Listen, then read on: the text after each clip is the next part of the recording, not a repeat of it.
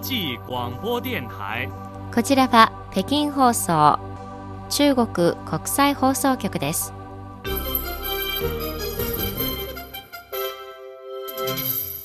こんばんは。ニュースをお伝えします。まず主な項目です。習近平国家主席は経済日報創刊40周年に祝賀の書簡を送りました。第9回シルクロード国際映画祭が西安で開幕しました。RCEP はインドネシアで正式に発行しました。以上、主な項目です。はじめに、経済日報が創刊40周年を迎えるに際し、習近平中国共産党中央委員会総書記、国家主席、中央軍事委員会主席は祝賀の書簡を送って祝意を伝えました。習主席は書簡の中で、40年来、経済日報は党と国家の中心任務をめぐって、党のイノベーション理念の広報、経済政策の改革、経済成果の報道などの面において、重要な役割を果たしてきたと高く評価しました。また、第20回党大会の精神を踏み込んで学習しながら、正しい政治的方向性を堅持し、経済報道の理念と方式の革新を試み、全メディア報道システムの構築を加速させ、中国経済の質の高い発展を推し進めるために、新時代における中国経済発展の物語をよりよく伝えるよう、さらなる貢献をしてほしいと期待を寄せました。1日午後、経済日報創刊40周年の祝賀大会が北京市内で行われ、中国共産党中央政治局委員、中央宣伝部の李書来部長は席上、習主席からの祝賀書簡を読み上げました。経済日報は1983年1月1日に創刊し、現在16社の新聞社新聞網を有し、中国で国際経済や国内経済の発展状況、そして経済関連の情報を入手する重要なルートとなっています。次に、中国国家鉄道集団有限公司の情報によりますと、2022年12月31日は全国で6396本の列車が運行され、全国鉄道輸送旅客数は延べ555万3000人となりました。そして2023年1月1日の輸送旅客数は延べ470万人となる見通しです。2022年12月30日から2023年1月2日までの元旦連休鉄道輸送期間の間に、鉄道部門は旅客数に応じて輸送能力を手配し、連休中の旅客輸送ニーズに対応するということです。次に、1月1日、チャイナメディアグループと陝西省人民政府、福建省人民政府の共催した第9回シルクロード国際映画祭が古都西安で開幕しました。CMG の新海遊代長は式辞で、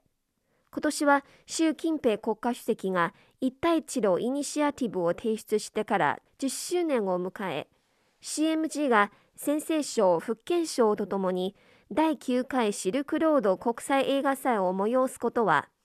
一帯一路の質の高い発展と共同建設の理念を貫く実践である。今後も CMG は思想プラス芸術、技術といった融合報道の理念を生かしながら、シルクロードの栄光物語多くの優秀作品を作っていくと述べました。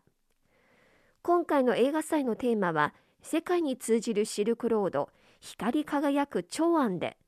90の国と地域からの1598作品の応募がありました。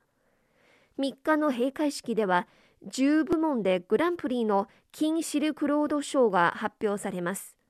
その他、映画祭の期間中、様々な試写会やフォーラム、映画の夜などのイベントが行われています。シルクロード国際映画祭は2014年に発足し、映画を絆としてシルクロード沿線諸国の文化交流と協力を促し、シルクロードの精神や文化を伝え一帯一路の共同建設に良好な人的文化的な機会を作ることを趣旨としています。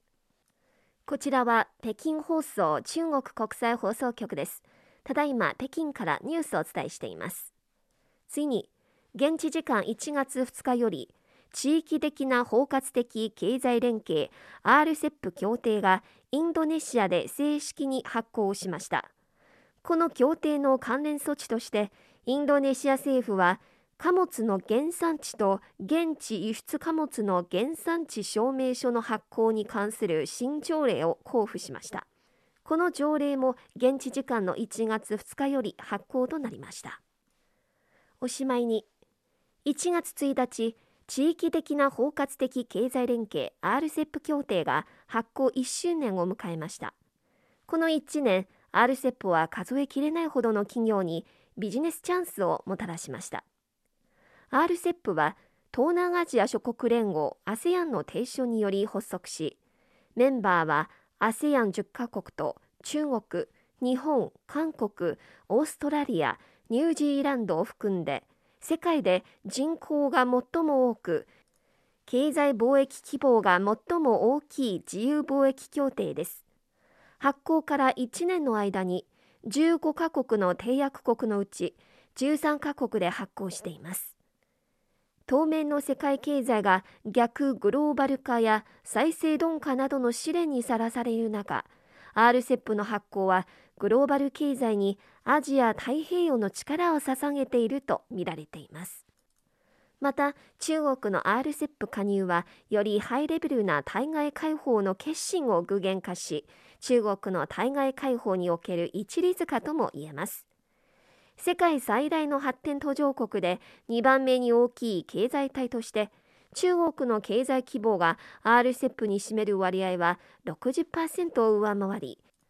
地域経済や世界経済に多大な活力を注いでいます。この1年中国と域内の自由貿易パートナーはスムーズな物流関係を保っており90%以上の貨物貿易は徐々にゼロ関税を実現し貿易障壁が随分削減され地域経済の一体化が大いに促されました。2022年の1月から12月まで中国と RCEP その他の加盟国の輸出入総額は11兆8000億元日本円にしておよそ224兆円に上り前の年の同じ時期に比べて7.9%伸びましたまたアメリカピーターソン国際経済研究所の予測では2030年には RCEP が加盟国に5190億ドルの準輸出をもたらす見込みです。その他、RCEP が初めての中日韓が共同で参加した自由貿易協定です。東アジア地域の経済一体化における重要な進展を見せており、参加国の貿易と投資の拡大を力強く押し寄せています。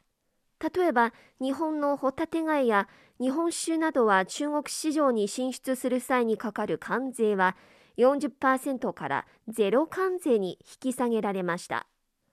韓国の半導体メーカー SK パイニックスは2022年から5年間にわたって中国江蘇省無釈の工場に36億ドルの投資を追加すると発表しましたいずれも中国市場への信頼が示されたと言えるでしょう。一方、ASEAN 諸国にとって RCEP による重要なメリットの一つに、関税の軽減による輸入コストの削減と輸出チャンスの拡大が挙げられます。RCEP の発行によって ASEAN 諸国の輸出入貿易が大いに後押しされたとみられています。これでこの時間のニュース、リュウエイリがお伝えしました。